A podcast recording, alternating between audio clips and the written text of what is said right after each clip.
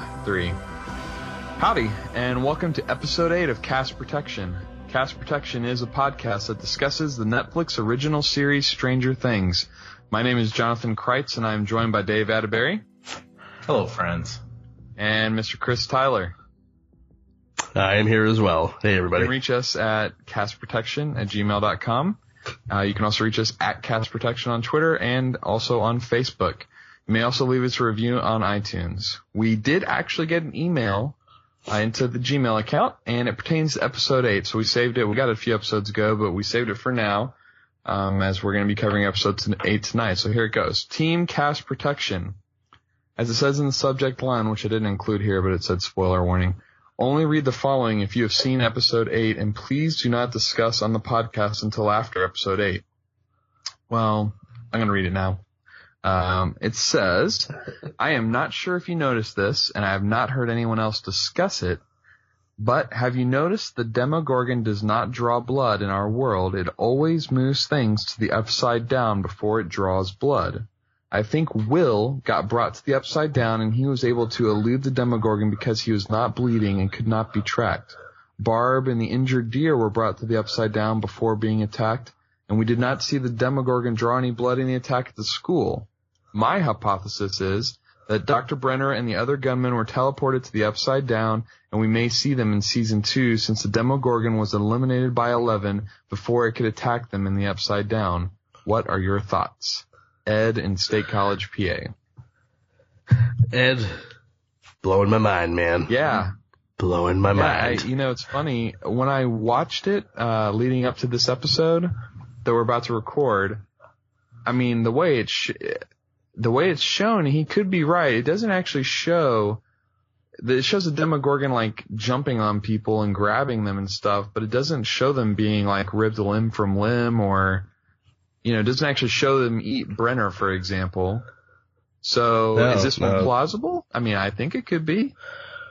I Yeah. say it's highly plausible. Yeah, yeah, I mean, and we'll, after we discuss this episode, you know, there's definitely some things going on towards the end of this episode that raises more question about what happens to you when you spend maybe too much time in the upside down. So Yeah. we'll- maybe we'll come back to this as we get a little further along. But Ed, that's a that's a good email. Thank you for sending it in, and we'll definitely keep Oh, that yeah. in mind as we go through uh, tonight's discussion. Dave, did you have anything Yeah, to say about great. that? No, I, I think it's. A, I, I've got a little point to make when we get there uh, about blood. I think Okay. ties into this very well. So yeah, Okay, I, I great. appreciate your thoughts, Ed. That was awesome. Awesome. Awesome. Well, if you want your email read on the show, once again, you can send it to castprotection at gmail.com. Okay, I'm going to give us our synopsis for the final episode of season one of Stranger Things, and then we'll discuss.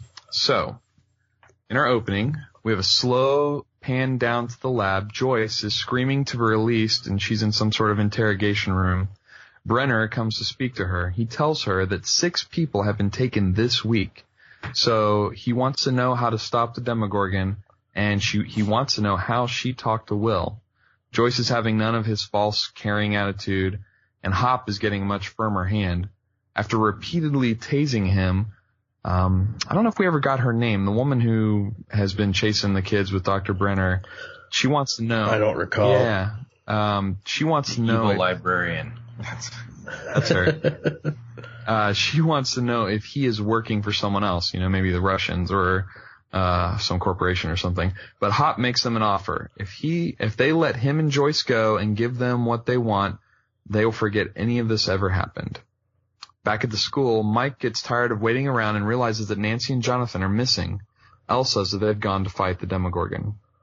At the Byers' house, Nancy and Jonathan are setting up a trap for the monster, and it's a really cool, you know, classic montage of them preparing for the battle. Back at the laboratory, Hop wants to make a deal with Brenner. Hop and Joyce and all the boys will go free and clear in exchange for El. Brenner agrees and Hop and Joyce head for the gate. They need to wear hazmat suits as the atmosphere is toxic. The growths from the gate have expanded and extended all through the lower level of the laboratory. Brenner and his team mount up in their vans to head for Hawkins. They are sure that Hop and Joyce are on a fool's errand and will not make it back alive. Hop and Joyce go into the upside down. Then we cut to our title. In our episode proper, we see in the upside down that Joyce is hyperventilating. Hop coaches her through her breathing to calm down, and this gives us a flashback to Hop and his family many years ago. During play at the park, Hop's daughter can't catch her breath. He coaches his daughter just like he did Joyce in the upside down. They're making their way to Castle Byers. At the Byers house, Nancy and Jonathan rehearse their plan. They're going to lure the Demogorgon into a trap and Nancy is going to be the bait. At the school, the boys argue about sticking to the plan and waiting for all the adults to come back. Dustin and Lucas go to get El some chocolate pudding that they know the lunch lady is hoarding so she can recharge. and yeah, that that was well, we'll get to that in a second. ladies. Yeah. but yeah, seriously. Uh, at the Byers house, Nancy and Jonathan wait for the blood in their hands to draw the beast in. Just then, Steve arrives. He sincerely wants to apologize. And while at the door, he sees the wound on Nancy's hand and forces his way in. He freaks out when he sees what they've prepared to trap the beast, not understanding what they are doing. Nancy pulls a gun on him to force him to leave. Yeah, she's not messing around. Oh, I know. I died laughing the first time Yeah. I saw it. It's for his own good. He has no idea what's about to happen. Just then, of course, the lights in the house flicker and the Demogorgon smashes through the living room ceiling. They all make it into Will's room and Steve is freaking out. After a few moments, everything goes quiet. They go out into the hallway and the Demogorgon is gone. In the upside down, they're still making their way to the fort. Hop finds what looks like a giant hatched egg, and as they get closer to Castle Byers, they see it's been destroyed. In the debris, Hop sees a stuffed animal and again flashes back to reading to his daughter in the hospital. His daughter is bald, gaunt, and very ill. Outside the hospital room, Hop cries in futility, and back in the present, Will is still missing. So Steve is freaking out. Nancy tells him to leave, and he doesn't waste any time going to his car. Just then, he turns and sees the lights in the house are flickering. As the lights go completely out, the Demogorgon rises out of the darkness and immediately takes Jonathan down. Nancy empties her revolver into it with little effect, and as she runs out of ammo, Steve charges in and beats the monster back with Jonathan's spike-studded baseball bat. It steps into the bear trap just like they planned, and they light it on fire. Hop and Joyce can hear it scream in the upside down. Jonathan grabs a fire extinguisher and puts out the fire. As the smoke clears, they realize that it got away. Hop and Joyce proceed to Joyce's house in the upside down. The corresponding lights, or as they walk through, and the corresponding lights in our world light up and scaring Jonathan, Steve, and Nancy. Hop can tell that the kids heard it from the damage in the upside down, but it's not there either. As they leave the house, Jonathan can feel that there was his mom and not the monster. At the school, Lucas and Dustin have hit the mother load of chocolate pudding. As they gather it up, Mike explains to El that after all this is over, she can come join their family and eat real food like a real person. He can't come out and say it, that he likes her and wants to be her boyfriend, so he just kisses her. Just then, Brenner and his soldiers Yeah. pull up and storm the gymnasium across the way. When they don't find the kids there, they look into the school and corner them all in a hallway. El uses her powers to squash the brains of all the agents and soldiers surrounding them, including the woman who killed Benny. El passes out from the effort. In the upside down, Hop and Joyce follow the trail of the injured Demogorgon to the library. They are going in.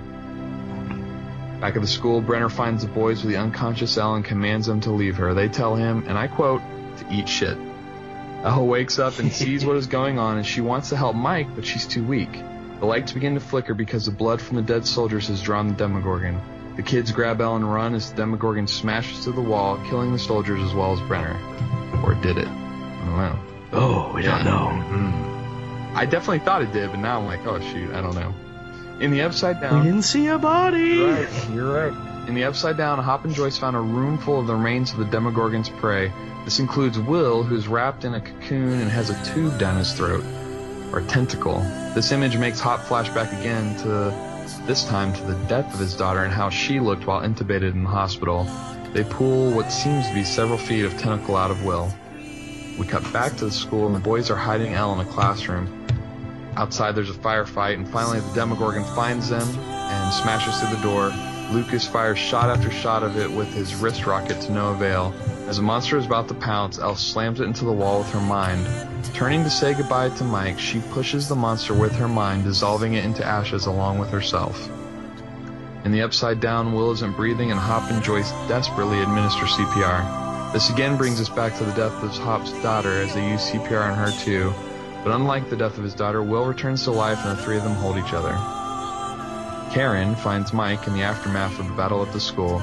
He survived, but it was a Pyrrhic victory. In the hospital, Will wakes up. Joyce and Jonathan are overjoyed at his return. The rest of our heroes sit in the waiting room. Mike is with them, but he looks alone without El. Jonathan brings him to see Will, and they can't wait to tell him all that has happened while he was gone. And as Hop leaves the hospital, a government car pulls up and he reluctantly gets in. One month later, that's the, that's the title we saw. The boys are playing another campaign in Mike's basement. This time, it's the Thessalhydra that attacks. Instead of casting protection, protection, Will throws a fireball and they win. Jonathan comes to get Will and all seems right except that Mike looks sadly at El's pillow for which is back to how it was. Nancy gives Jonathan a gift and a kiss on the cheek. It's a camera. She goes and sits in the den with Steve, who asks if uh, she gave it to him. I don't think I said this before, but it's Christmas time. At the police station, Hop loads up a Tupperware uh, with food from the Christmas party and drives it out into the woods. He walks out to a box in the forest and leaves it along with some Eggo waffles. What? The Byers' house is clean, well lit, and fixed up from the way it was before. Joyce looks great, and as they sit down to dinner, Will excuses himself to the bathroom. In the bathroom, he coughs up what looks to be a piece of the tentacle he had in his throat in the upside down. As he washes it down the sink, everything suddenly flashes to the upside down for a moment, then snaps back. He returns to the table and tells them that everything is okay. And that is the end of chapter 8. Oh my god. Watching this the first time, it was like, oh my god, it just, It was a little overwhelming the first time I watched it. I actually followed, you know, followed everything much better the second time. Um, Yeah. yeah, there's a lot going Yeah. on. Yeah. Mm-hmm. Um, but I, I mean, you know, it's a great climax to a half dozen different storylines and beats and everything else that have been building, building, building. It's a great climax. Um, they ratchet up the tension and it's mixed with a lot of emotion at the same time. It was great. Oh yeah. Yeah, I definitely noticed some more stuff, uh, on the second, the second viewing here. Yeah, li- I mean, it's yeah. I mean, some of it was little little things like um, I don't think I remembered the first time I watched it. It's when El starts to vaporize the Demogorgon. It's because uh, Lucas has put the Monster Killer in the wrist rocket. Um, I was just like, so at first I was thinking, oh, the Monster Killer rock did it. Oh, No. the rock that they they were. Yeah, that was this one's the messed with. monster killer, and that's that's the the final one that he shoots at, and that's when El blasts Wow. the the Demogorgon up against the wall. Well, that was Oh. a great. Yeah. That was a really great. Um, you know, I I didn't put that together, but it was cool how they did it. At least the first time I watched it, where you know they go into slow motion and he lines that last shot up and like this is it, and it does yeah. slam the Demogorgon back, and they all act surprised. You know, the kids are all like, Yeah. And then of course it's the unconscious Al has woken up and she's joining the fight now. But uh, It's it and it's the little things like that. You, we already know she's been through hell, and then you look at her, and there's just there's more blood coming out of her ears and her nose and her eyes. They gave her the Oh, yeah. the like the red red lenses, Right. so she's. Yeah. I mean this is this is straight up Dark Phoenix right, Right. here. Like this just isn't. this will not stand, me. yeah, Well, it's, yeah, it's a, and the moment's a great callback to. Uh, I don't know if you guys have read the novel It, and I think I don't Yeah. know if I. I'm pretty sure they did it in the in the TV movie. I can't remember though. I haven't seen it in 30 years. But you know, the kid. That's one of the things the kids do is they you know they fight the monster with their wrist rocket. So it was a Yeah. great callback. You know. Beverly, yeah, Beverly has it right. She was the best one with the um with the slingshot. Yeah. Yeah, Yeah. And and there I mean there's been lots of nods to Stephen King through the whole series, but I think the the climax especially and the way it all kind of came together was if you're a a, a a constant reader of King, there was a lot. I felt like that with the ending, especially with like with Hop and how his past was colliding with the present. You know, which was great. Yeah. It was such a smart move, only hinting at Yeah. what his past was to just lay it all out here. Yeah, because that- it, that ending- it drops. Go ahead, go ahead. I was gonna say it drops at just the right time. I mean, literally intercutting the stuff that was going on with his daughter with now here's this other kid that I can save. Yeah. Like mm-hmm. this is not gonna happen again to another kid. Well, and it's like, you know what, that his whole flashbacks and the way it was interacting with the present, I know it got a lot of grief, but it really reminded me of the best parts to me at least of Lost, where they would have these flashbacks and a lot of times it'd be some like emotionally damaging, you know, story with this character back in the real world that was pertaining to what was going on there on the island. I don't know, just in the way it's oh, like, oh, yeah. well, what a coincidence. He's going through something that's reminding him of every aspect of his daughter's, you know, illness, but it works out so powerfully in the emotion of the moment, you know? Well, I think it reads true because I think that's, I mean, ultimately how we respond to the present is a predicated on our experiences before.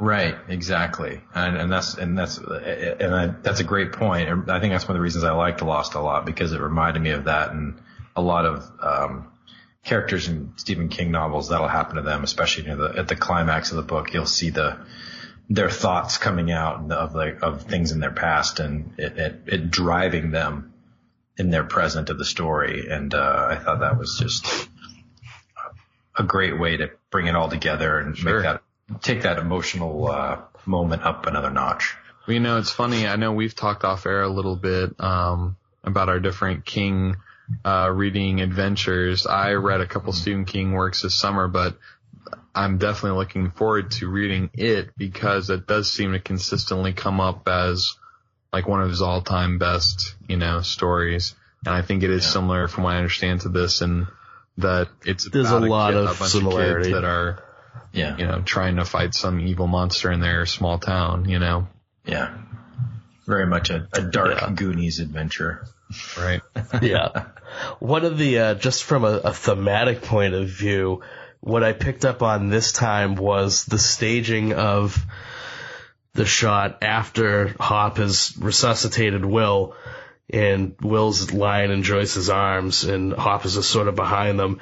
It's not quite the standard way you'd depict a, a Pieta in uh, Christian mythology, but it's pretty damn no, close. I was, I was like, um, okay, that kind of went by me the first time. It's like kind of laying it on a little thick yeah. there, but it kind of works. So I don't know if that portends bad things for uh, Will in the future, but uh, you never know. Yeah.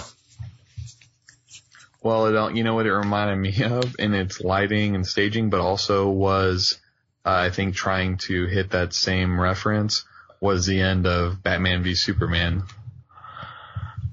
Okay. Spoiler alert. we don't right. talk about the ending of Batman v Superman, I guess, but there's definitely like a, yeah. you know, bringing the Lord down off the cross type moment at the end of that movie that I could see, you know, the imagery was very similar at the end here with them.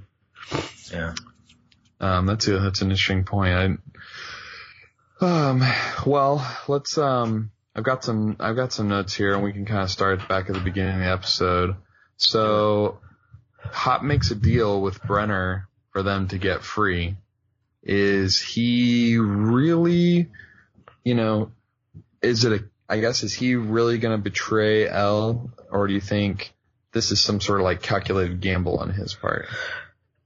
I never took it as he was going to betray any of the kids. I think it was, I need to get, I can't be here. I need to do something now and it's gonna be it's one of those desperation moves where I'm gonna say or do whatever I need to do yeah. so that I can actually be proactive and I'll to hell with what happens later. I'll deal with it at another time. Yeah. yeah, and I think I think that's why you see him at the end. He's out taking the Tupperware full of food and leaving it out there. Ostensibly, I think we're, we're led to believe it's for her because of the Eggos. Yeah, the Eggos, on top. Yeah. I think probably because of his guilt. If you notice, I mean, he's through the story, he's been very emotionally invested in saving Will and, and helping out Joyce. And Eleven is kind of a, has always been kind of a side mystery for him. He's, of all the main characters, he's had the least involvement with her. Overall. Yeah, well, when you see a small child roughly the same age as your daughter with no hair, I'm sure he wasn't going to give her up to the bad guys at the end. I think that emotional thread's a little too Yeah, strong. well, think that's why I asked if it was a, a gamble on his part because I also thought, well, he's seen some of what she can do. You know, she's evaded them for this long. I just wondered if he didn't actually think almost the inverse of what Brenner thought that, oh, they're going to die in the upside down, you know, who cares if we let them loose. Mm. Uh, maybe he just thought, you know, El can get away from them or she can stop them or whatever. yeah. So that leads directly into, you know, us finally getting the payoff for Hop's backstory and, um, I mean, we've really kind of covered that already, but I mean, he's basically not gonna, he's gonna do what he can to not let history repeat itself like it did with his daughter when it comes to finding Will. And even when it comes to hiking through miles and miles of the upside down. And I think I was right, like they were in the library, right? Was the final, final place where they found, uh, where they found Will? oh, I didn't even pick up on that. I think they Yeah, were. I think the it was the library. library. Yeah. Yeah, no, that's what, one of my notes. Okay. was, you know, as a kid in the '80s, the library was my safe space. So uh, yeah, thanks Duffer Brothers for making it creepy and horrible. Yeah, because you know, in '80s horror movies, nothing bad ever happened in the library.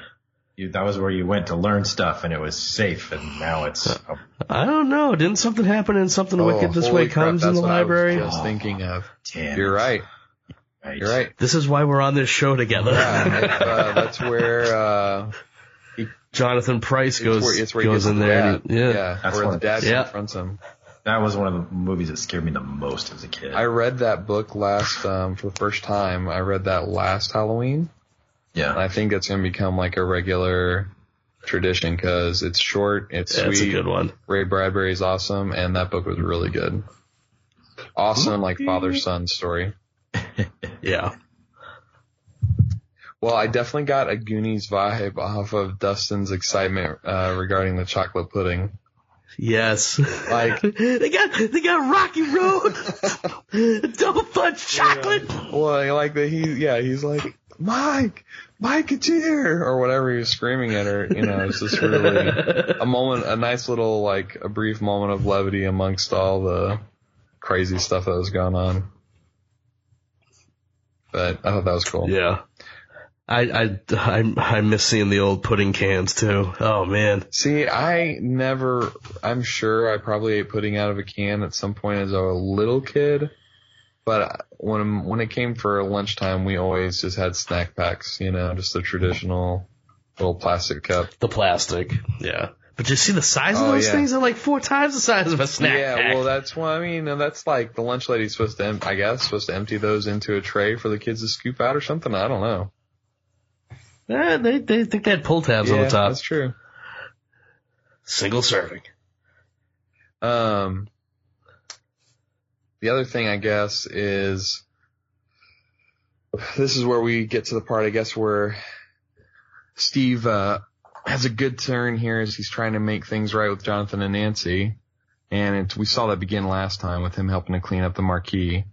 Um, and then his reaction to the situation he finds himself at a Byers' house is totally normal. I mean, he's yeah. like, I mean, he walks into a crazy situation, um, but he he he handles it all right. Yeah, well, he doesn't, uh, no, he's, he's proactive after he realizes there's some horrible thing trying to kill him. It's, he's just not gonna have that. Yeah.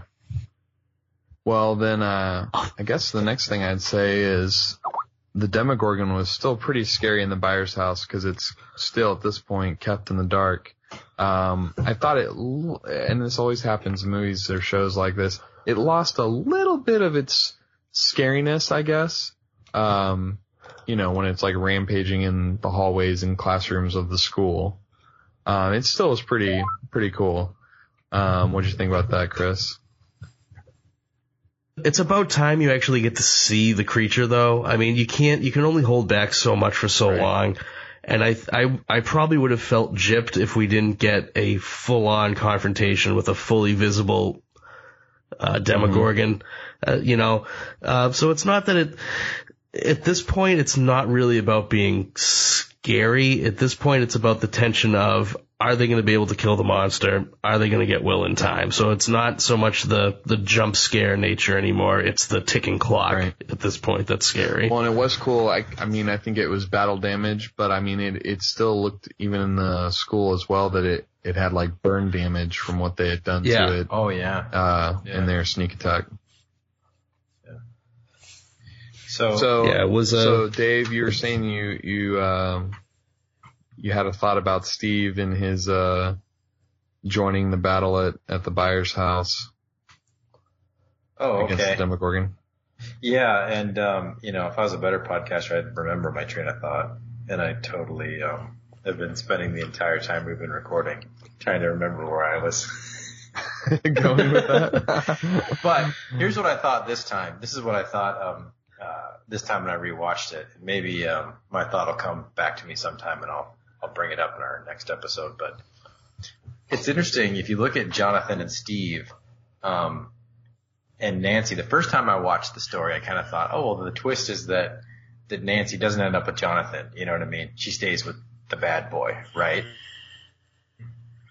But coming to watch it again this time, I thought, you know what? The real twist is that that Jonathan is actually the bad boy if you look at like him in this episode, like he's the cool, exciting, like he's the monster hunter. He's like the wild guy. You know what I mean? He's got a yeah. trunk full of weapons and he's going to take her out on a hot date to use them. And Steve, Steve's the nerd. He's like the good boy that's like, I'm sorry. I want to be good. What's going on? Why? and then it caps off where do we see? Where's the last thing you see Steve? He's sitting on the couch next to Nancy in a total nerd sweater. That I have that sweater. Oh, and he's he's wearing his like total Christmas sweater that Nancy's mom probably got for him, and he's sitting. He's like he's the dork, and Jonathan yeah. is Jonathan's out in his old muscle car listening to his mixtapes, you know. So, anyways, I just thought it was kind of funny. Steve, you know, and kind of his uh but I guess yeah, and, and but he he has a great redemption redemption in this episode. He gets his little Hudson moment, you know, of like he's you know crazily picks up the bat and starts going to town at the monster, you know. Yeah. Just reminded reminded me a lot of Hudson at the end, right before he dies in Aliens, where he yeah. you know kind of goes. That's where I thought you were. That's where I thought you were going with that the other day. Yeah, I, I agree. Yeah. yeah. Yeah, so, no, I Steve I, does. Steve didn't have to die though. No, no, he didn't. Well, that's one thing I'd I'd actually ask you guys about too. I don't know if I actually even put this in a note, but it's something we can talk about. I mean, mm-hmm. I was being kind of well unsure of what the future of the show was going to be, especially when it first came out and we all first watched it. Yeah. I guess I thought there might be a little bit of a higher body count, but really. Mm you mm-hmm. know, all the main crew. I mean, I guess they probably didn't want to kill the kids or Will or no. whatever. But you know, Will, yeah, they could they could have easily killed Will. I mean, that it could have. Yeah. I, I didn't I didn't think for sure that Will was was going to make it out. They could have easily gotten in there, and it could have been too late. And at that point, it just would have been we need to kill this thing before it kills any more kids. It, it would have been a perfectly acceptable way to go. I'm glad that's not what they did with right. it. Mm-hmm. But um, I didn't think for, for one minute that w- there was a, a, plot armor on, on Will at all. Yeah, and then, then I wondered about yeah. the same thing um, regarding like Steve, Nancy, and Jonathan. Like I thought, oh man, I, I actually wondered if one of them wasn't going to make it. Yeah, that would that would have been totally totally valid as well. Um, you could have killed any one of them um, and had it have interesting repercussions for season two, yeah. especially if Nancy dies and then it's the two of them that both liked her. Oh, you know, do yeah. they become friends? Do they become enemies? You could have played with that, but they actually did something that's just as valid. Uh, Steve redeems himself. It's clearly his idea to get give Jonathan a new camera. Mm-hmm. You know, you can kind of tell that. Yeah. Um, so it's um, I guess that's more about, you know, they're a little bit older than the other kids. It's you know, part of them becoming adults, I guess, you know, and you kind of put the, the small stuff past you and try to move on and deal with more important things. No, that's a good point.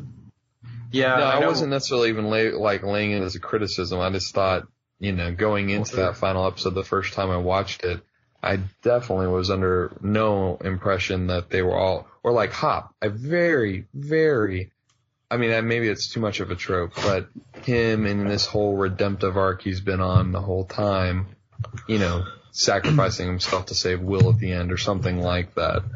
Um, and yeah, and that would have been a direct callback to one of the other influences here. They they could have done a full on, you know, uh, the mist with it. They could have had him being the guy who didn't make it out. You know. Mm. Yeah, I think I think it'll be interesting to see. I know we're we're kind of um, I don't know if we've talked about it on the show yet or not. Like planning on kind of doing a look ahead episode. Yeah. But uh, I think definitely, um, you know, uh, all bets are off when it comes to chapter two. Yeah, I would say so. Um, because if you're going to pull, honestly, now that everybody kind of knows what's going on, this is where you would pull the rug out mm-hmm. From somebody. Yeah. Yeah, I, I, my my personal side bet right now is that either in the first episode or maybe halfway through the next chapter, somebody big will probably probably bite the bullet. Nice. So, you heard it here first. Uh, it's a hot take, Dave. Yeah, it's a hot take. right? Um, I don't know. I know we talked a little bit earlier about like camera setups and cool things. I liked the pan down from the stars at the beginning. Always, you know, Star Wars play. Pretty mm-hmm. cool. But I, yeah, I didn't notice until this time, which I think is either the third or fourth time I've rewatched it. Nerd. Um, that, uh, that when they go into the shot of the upside down after the opening credits, um, it starts it's, upside down. It's upside yeah. down. Yeah, yeah. I noticed that this time too. Like, like, oh, yeah. So, my head's cocking. I'm like, where are they going with this? Oh, okay. Yeah, yeah.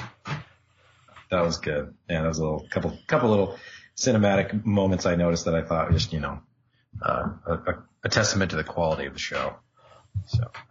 Yeah, yes. I mean between and speaking of them hiking through the upside down, I mean between I assume, like near Castle Byers, I think Hop finds an egg or he finds something weird and he kind of like peers oh, down yeah. into it. Between that and of course the way that, uh, Will is kind of cocooned into this big growth in the library, you know, it's hard not to get an alien vibe. I know we've said many times between Alien and Aliens, there's been lots oh, of yeah. callbacks to those, well, but he's standing there in that suit with a giant helmet on. Right you know, right. and the, and the if you listen to the sound at that moment, it's very windy, very LV four two six kind of, oh, yeah. you know, spooky sounding, and yeah, I just watched Aliens a few days ago, and yeah, that was all over that scene. So, well, and even the yep. lighting is almost like that kind of mm-hmm. blue, kind of dark, of constant desolate storm going on. Mm-hmm. Um, yeah, the upside down is very much like a you know, perpetual nuclear winter going on. So. Yeah. Yeah. Well, I wondered about uh, that as well. If like, it, well, it looks like ash or something is constantly kind of yeah. falling or decay. Around. It looks like decay. Yeah, decay. Yeah. Well, see, I, and I thought the other thing I thought was maybe it's almost like fungus, like fungal spores Ooh, or like something yeah. kind of floating all around. Cause that's the thing. When they go down into the bottom of the lab, like the the rift or the gate has it, to me it seems like it's expanded like it's all down that hallway now all this growth all over the walls and all that yeah. kind of stuff yeah yeah yeah gr- that's what i got from the upside down in general is just it's it's a just a nonstop cycle of growth and decay i mean if you just you see the way everything is overgrown you know it's stuff that presumably was alive that may is, maybe now is dying. Mm, yeah. I don't well, know. It's thing. We just are left to speculate, but yeah. Yeah. It's interesting. I wonder, it's like what, yeah. I'd like to hear like, I'd love to hear like a commentary, commentary tracks for these episodes because I'd love to hear yeah. what they were thinking about the way the upside down was designed like that.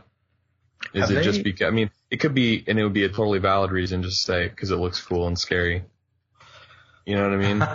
I heard, well, as a side note, I mean, eh, have they released anything? Any of the Netflix original shows been released on DVD or any kind of, you know?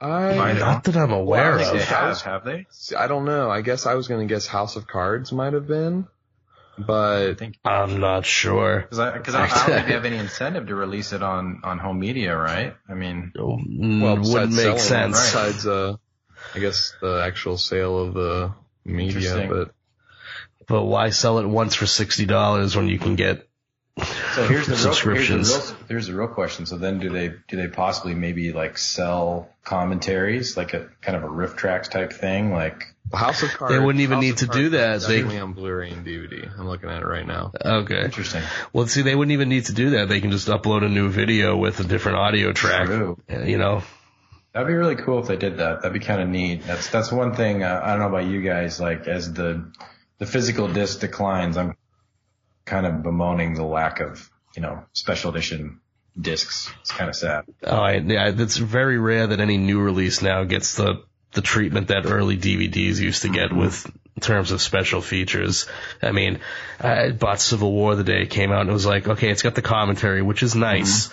Um, especially with the, you know, the, the Russo brothers ha- doing that. It's, it's good, but all of the other bonus features on it are like, there's a two minute gag reel. Yeah. It's like three minutes of deleted scenes. It's like, I know there's more stuff mm. out there. The 40 minute making of is mm-hmm. alright, but it's, I mean, it's not like when you, you know, you get home and you get like a brand new Criterion disc and you ah, rip it open and you'd be like, oh my god, I got the Criterion for Robocop. I can't wait to watch all Oh my this. gosh, I know. I have Right. a Criterion for Silence of the Lambs, and it's one of my prized DVD possessions. Oh, yeah. You know, Oh yeah, I could have let that go a long time ago for a, a mint and I was like, mm, no, I'm going to hold on to this. yeah, and I, I, I mean, gosh, what? Oh, I would love to have a jam-packed Uber special collector's edition of this on on some kind of form. Yeah, it's it is surprising that Netflix doesn't do. I mean, you can find stuff on YouTube, but it's really always very short featurettes. I th- I think with the shows that they do, there's enough there that they could be doing bonus features. I mean, you're already paying for the the streaming service. You know, throw up like an hour long documentary or something. You know, anything. Well, even Yeah. look at like the, I mean, their their original programming is great. I think that might not work as good for some of, you know, one of they do originals and they do like at least on kids programming they do like continuations where something may have started on an actual channel like a cable channel and then they'll migrate it over and continue it on their own yeah, programming. it's just, I mean, they like, have they even they have the platform to deliver it. It's it, yeah. Yeah. you know, I just don't know why they don't do Well, it. they must have done enough research to realize it's probably not worth doing, I guess. But uh, what I, I mean, think of like the Marvel shows. Like when, it, I mean, if you had like uh, Lord of the Rings appendices style, you know, series of documentaries amongst all those shows of how they yeah. all worked them all together and how they will Yeah. continue to work them together and all that. Who wouldn't like that? It'd be great, you know. It would be awesome. Yeah, it looks like it, I we th- may have to like wait for like a book or something. You know, Yeah. like when the show's all Yeah. done. You know, get a making of coffee table book. Maybe the only thing we get. So get on it, Well, Netflix. We know you're no listening. doubt. Come on. Seriously. Well, okay, so let's let's talk about the really the final final kind of climax of the show, and then we can kind of talk about the is it denouement? Den, I think that's the word, like the mm-hmm. kind of Yeah. wind down.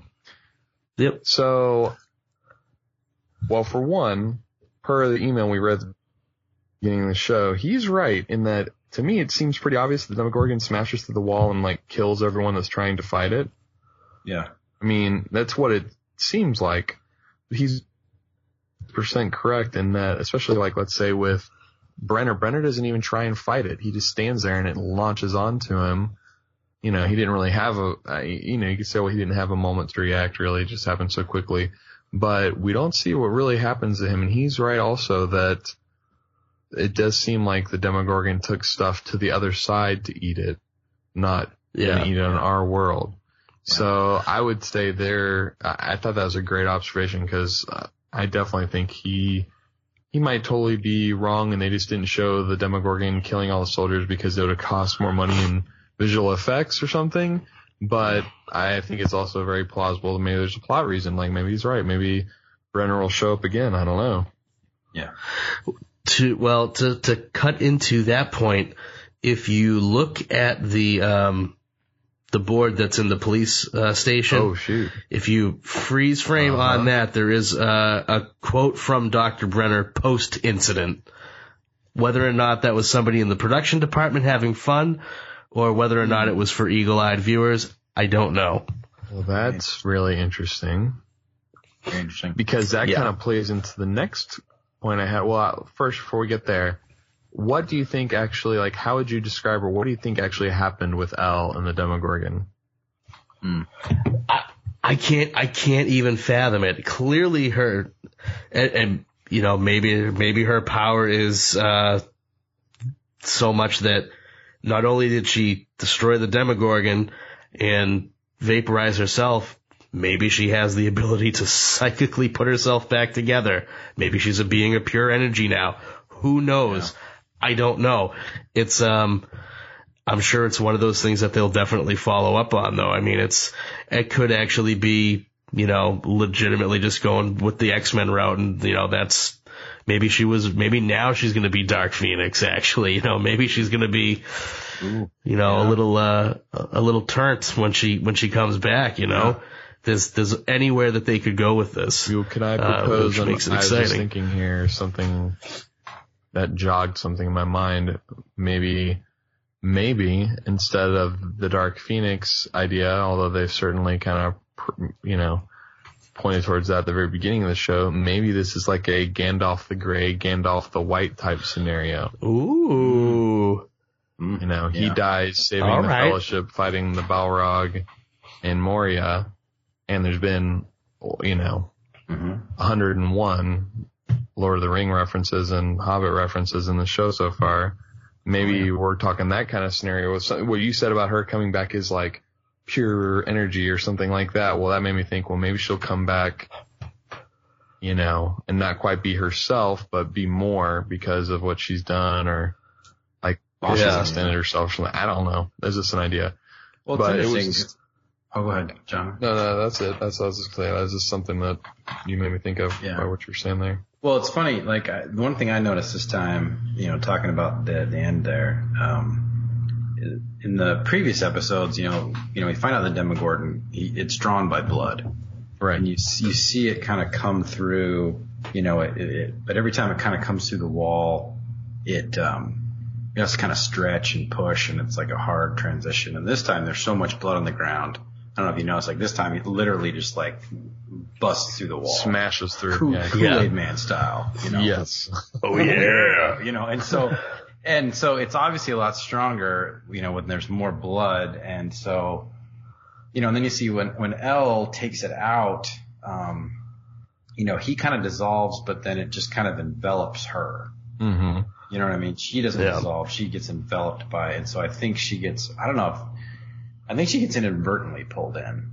Well, I way couldn't tell if she got inadvertently pushed in or she was just basically pushing him to the upside down, like literally like pushing him back and just Yeah. had to push herself through as well. It just was, it's unclear and I don't think it's meant to be Yeah. obviously definitive. It's meant for us to have this, this discussion, like what actually happened there. Yeah. Absolutely. Yeah. And then so that kind of this all, but that all kind of leads into some of the other kind of points I had here, questions I had here about the ending in that like the school at this point would be a war zone. you know, Mike's parents show up and they're all like so happy he's alive and everything great. But like Yeah. the school would be like, you Oh, know, yeah. It's ripped totally to shreds trashed. by all the gunfire and everything else. And Barb is still missing as well as like four or five other people from what Brenner said earlier. Um, I guess my question is, does the government cover all this up or what? I mean, you said you saw the quote Mm-hmm. from Brenner on the wall. Is that, I mean, did he, we, I don't know what that's supposed to mean. Maybe he survived or maybe it's just, you know, some PR release from the government. Yeah. I, th- I think they covered it up. I mean, if you try, you, you, it's one of those things where um, you could, you put yourself back in the mindset of like '80s movie. You know what I mean? Yeah. And it was a lot easier to, to sweep everything under the rug. And you know, Right. and that was, I think that was a big, and that was a big part of the deal that Hop made. You know, he basically Sure. said, look, we're just going to keep our mouth shut so that they can You cover the, yeah, so that they can cover this up basically without snuffing us out. Right. And so, but yeah, I know that it's funny you you say about the school being a war zone because that was one of my notes. Is like the the shot of them all sitting around in the waiting room just reminded me of Die Hard.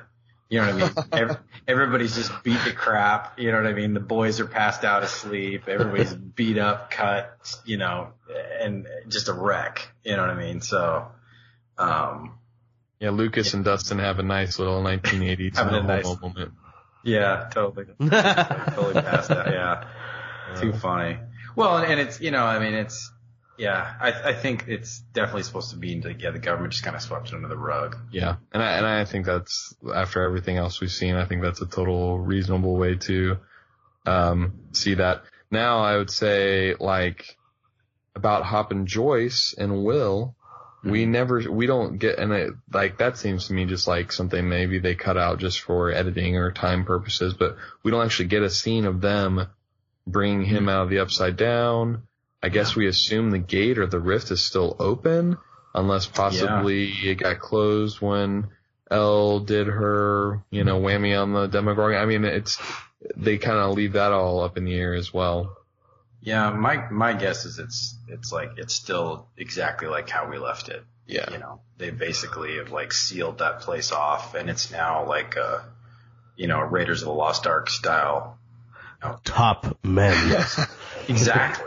Because that was one of the things. That was one of my notes. Was that like when you like as as Hop and Joyce go down to enter the Upside Down, I was like, this is hilarious because like they don't even the government guys aren't even watching them. They basically just like you know shove them down in the basement and, and good luck. Good luck. You know yeah. I mean? Like, so they don't even, they're not standing around monitoring it like, like the time that Brenner sent one of his men through, you know, they, right. they literally just have kind of, you know, locked the door and thrown away the key with that, that whole room, which I'm sure will probably play into the next chapter. Um, yeah. But yeah. So.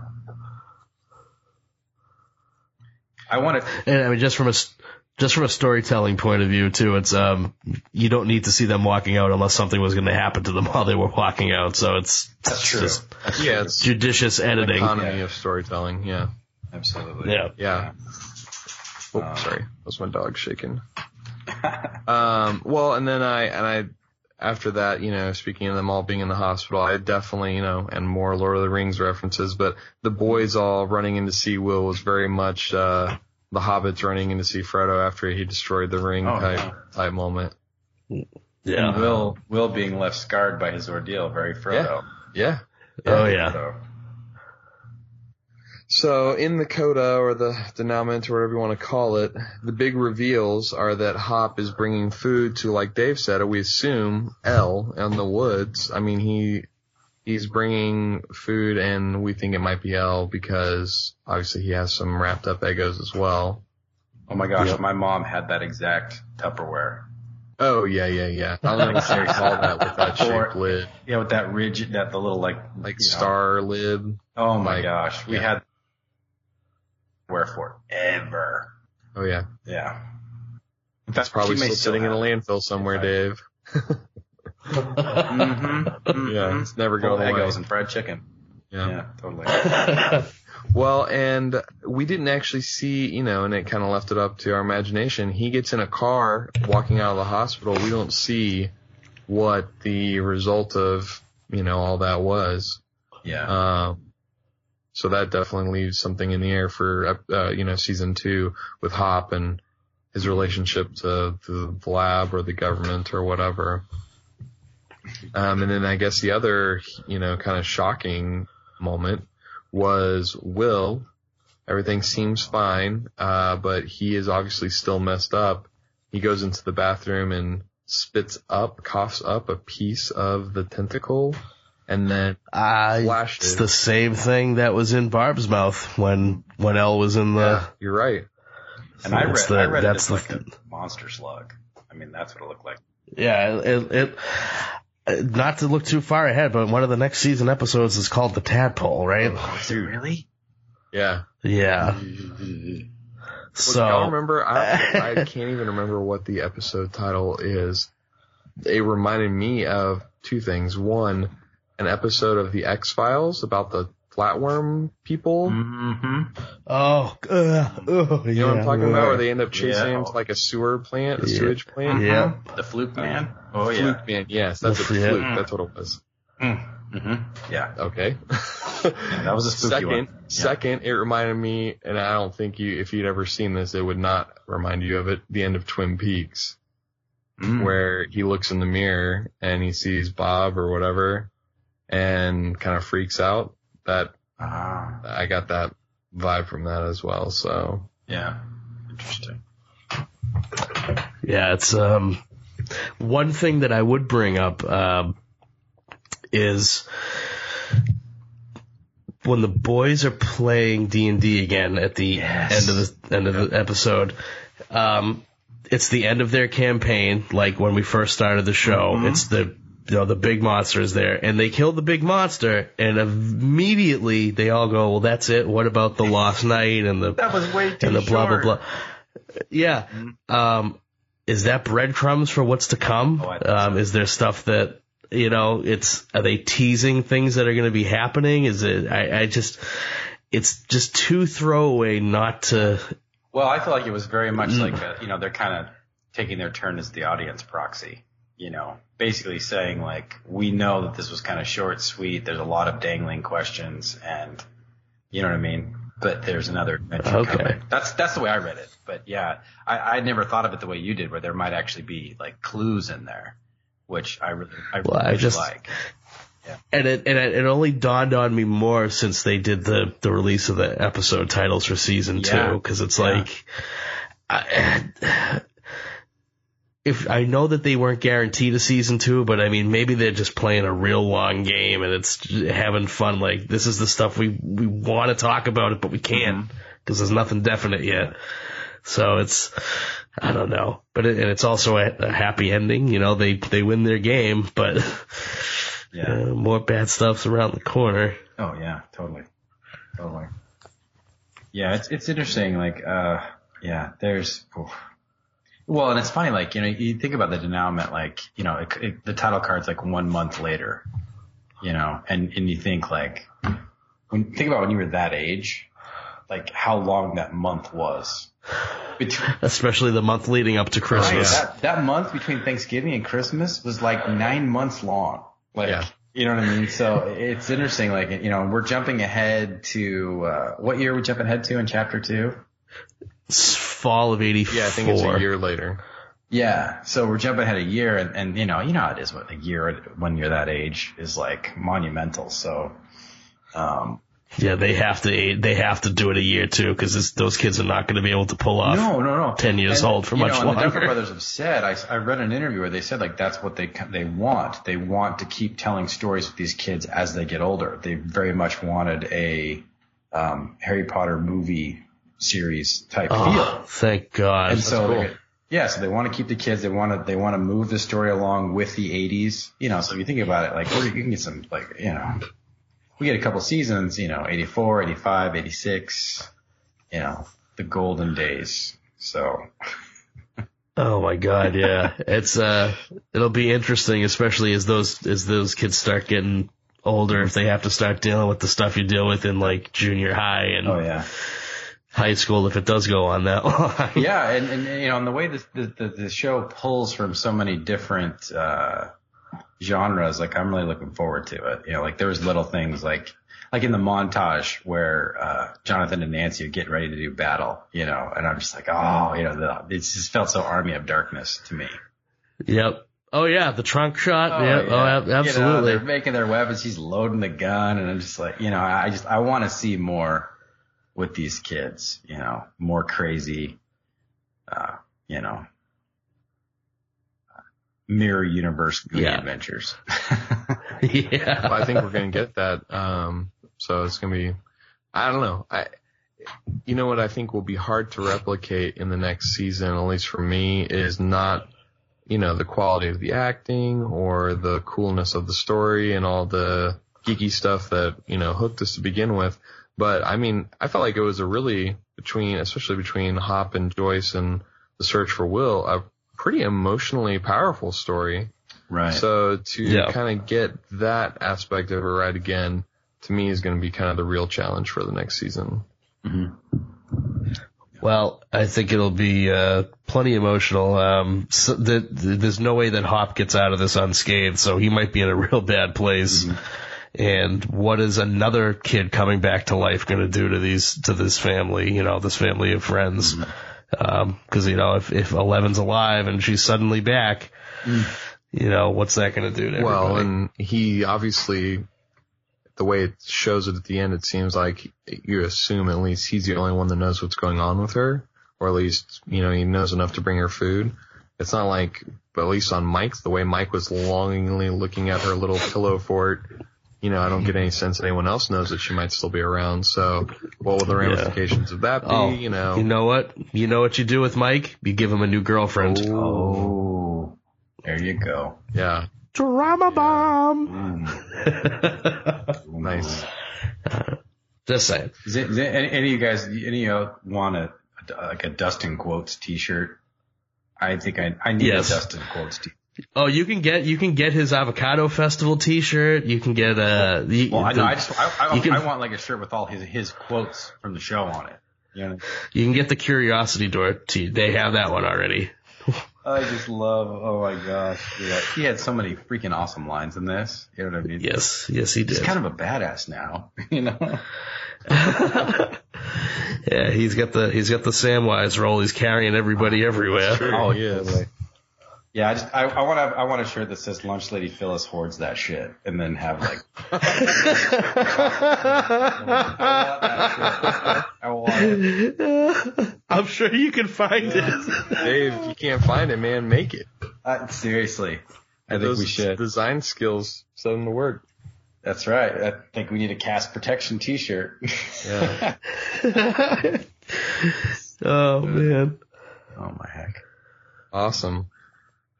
Well, I think that was about all I had for this final episode. You know, it was a great end to a really fantastic, you know, story. Really, really, I mean, it's eight episodes, so it's not that long, and it was really tight, awesome story. Yeah. Um, yeah. We haven't like rated or reviewed or anything, but I would definitely give it two thumbs up for sure. It's uh, it's one of the most enjoyable things I've watched in in quite a long time. Um, I'm just, I'm just, it's one of those things like, I, I love living in this world where I get, you know, new Marvel and DC movies all the time and, uh, Ash versus Evil Dead, and there's just so much stuff coming out now that I never thought I'd be around to see or that I ever thought would exist. And this is just another part of what's going on right now in terms of genre stories that that are coming out. That I'm just I'm just thankful for it. Um, for every hundred crummy sci-fi or fantasy shows that come out, when the good ones come out and they hit well and they do everything right, it makes it so worth it. Oh yeah. Yeah, no well, doubt.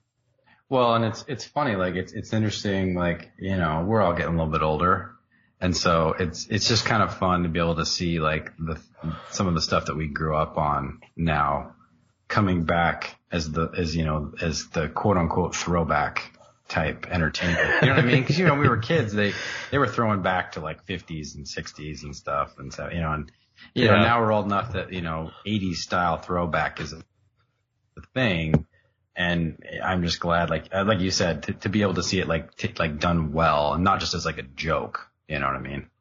Not just oh yeah. look at and I like the jokey stuff yeah, too. I, mean, I, I, do too, but you know, it's to get something more than just like look, everybody's wearing really bad clothes and you know, and flock of seagulls hair, you know. Um, yeah, it, to actually, it, you know what it is? It's I I loved that Kung Fury that came out the 30 minutes. Yes. Uh, film that those guys did. I thought that was great. And I thought that was a nice nostalgic throwback. But at the end of the day, it's a 30 minute long joke and it's a, it's an entertaining joke. Right um, this is a nine hour long story that doesn't rely on just the absurdity or the nostalgia to get you through right. it. Um, you could set this in the 90s, the 70s, modern day. Mm. Would it lose some of its charm? Maybe. Uh, but the story itself is something that you could tell regardless of the time period, which is what makes it stand out. Yeah. Yeah, it's a it's it's earnestly told. It's a wonderful love letter to that time period. It's full of in you know in references, jokes, and homages, but it it just comes together. You know, it's like a it's like a perfectly cooked meal. Everything is just in all the right proportions, and I'm I'm excited. I, I want the second course. I'm ready. Oh yeah, yeah. They haven't announced the date yet, but we'll we'll, we'll keep our eyes peeled. 2000s. And I want more merchandise, Netflix. Why are you not merchandising this? Everything yes. that comes out is all third party. Where are the Funko Pops for this? Oh my gosh. Come on. I want uh, Stranger Things Christmas. Give it to me. Stranger Things Christmas. You know, I mean, I had oh presents yeah, under the yeah. tree. I gotcha. I, all right. Yeah, like I had my Empire Strikes yeah. Back Christmas in 1980. I my Stranger Things Christmas in 2000. It's funny. I was thinking, you know, we watch a lot of BBC shows, and that's something they always do is a Christmas special. Oh. For a lot of their shows. Oh my god. Why get the kids together? Give them a half an hour to do a just them opening their presents. Oh, that would be amazing. That would be awesome. That would be way awesome. 83, 80, December of 83. Mm-hmm. What would I have been getting at that time? You would have been getting probably still Star Wars stuff. Masters of the Universe, big time oh, for yeah. me. Yeah, Castle Grayskull. Mm-hmm. Oh yeah. Yeah. Teela.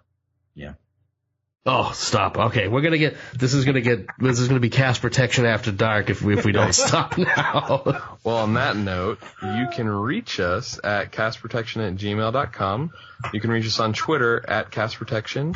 You can find us on Facebook, and you can leave us a review on iTunes. We are definitely planning to do a few more episodes. One, maybe going more detail, uh, more in detail on some theories about what happened here in the show, as well as looking forward to next season. Um, we did a little bit of that tonight, but we can we can get a little more focused on that. And then maybe also we'll see if we can scrounge up some fellow podcasters to do maybe a roundtable talking about the show overall. So, oh yeah, it's happening. It's gonna happen. Okay, great. So we're working on that. Um, but we want to thank y'all for listening to these eight episodes. We've had a lot of fun talking about this great show, and hopefully you've had some fun listening to it. Uh, so thanks guys, and we'll be back soon. If you shop at Amazon.com, please consider using the link at twotruefreaks.com to shop there.